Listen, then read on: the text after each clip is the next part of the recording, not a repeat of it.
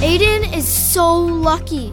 He gets his own bedroom and he's got a ton of cool toys and games to play with. You might not feel so lucky as him, but God is directing both your lives for His plan.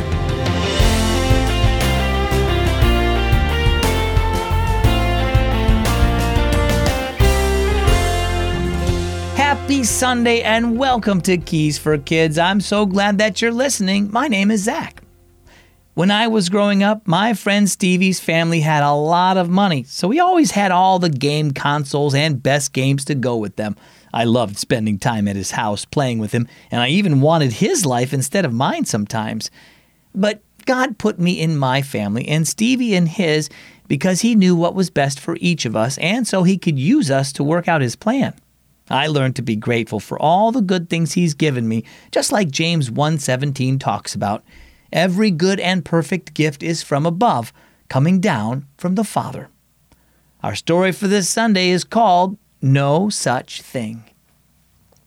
Aiden is so lucky, Caleb told his dad after spending the night at a friend's house. He has a room all to himself, and you should see all the stuff he has in there. I'm glad you enjoyed it, said Dad. But now you need to do your chores. Okay, said Caleb. But can Aiden come over later? Sure, said Dad. When Aiden pedaled his bike up the driveway a couple hours later, Caleb and his dad were in the garage.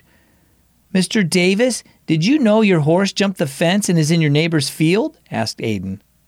Not again, Caleb and his dad said at the same time. It didn't take too long to catch Dolly, who was very tame. She's a good horse, Caleb told Aiden when Dolly was back where she belonged. But she sure does like to jump that fence. That she does, said Dad. He grinned at the boys. Hey, would the two of you like to go fishing with me this afternoon? Your dad's welcome to join us too, Aiden. Yeah, said Caleb. Let's go ask your dad if he wants to come. Aiden shook his head. My dad's out of town right now. He has to travel a lot for his new job. You're so lucky to have a dad who can take you places, Caleb. You know, boys, said Caleb's dad, you both used the word lucky today, but there's no such thing as luck. We should be thankful to God for what we have instead of wishing for what others have. God's plan is so much better than what we think we need.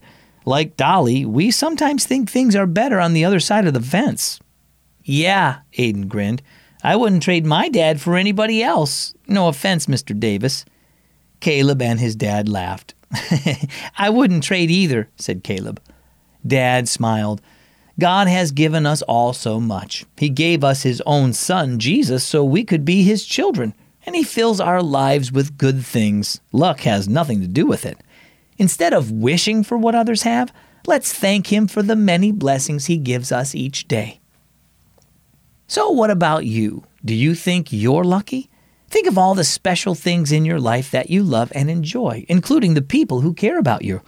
You're not lucky to have them. You are blessed by God, who even gave His Son so you could live with Him forever as His child. God has a purpose for your life that has nothing to do with luck. So don't be jealous of what others have. Be thankful for all the blessings He's given you. Our key verse is James 1:17. Every good and perfect gift is from above, coming down from the Father. And our key thought for Sunday, God, not luck, directs lives. Hey, Zach.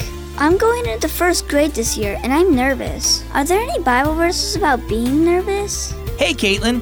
Yes, there are many Bible verses that talk about being anxious, which is the same as being nervous. My favorite one is Philippians 4 6.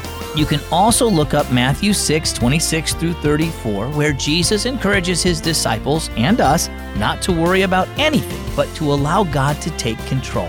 Well, Caitlin, I hope this helps you be less nervous. Thanks for writing. I'm Zach with Keys for Kids.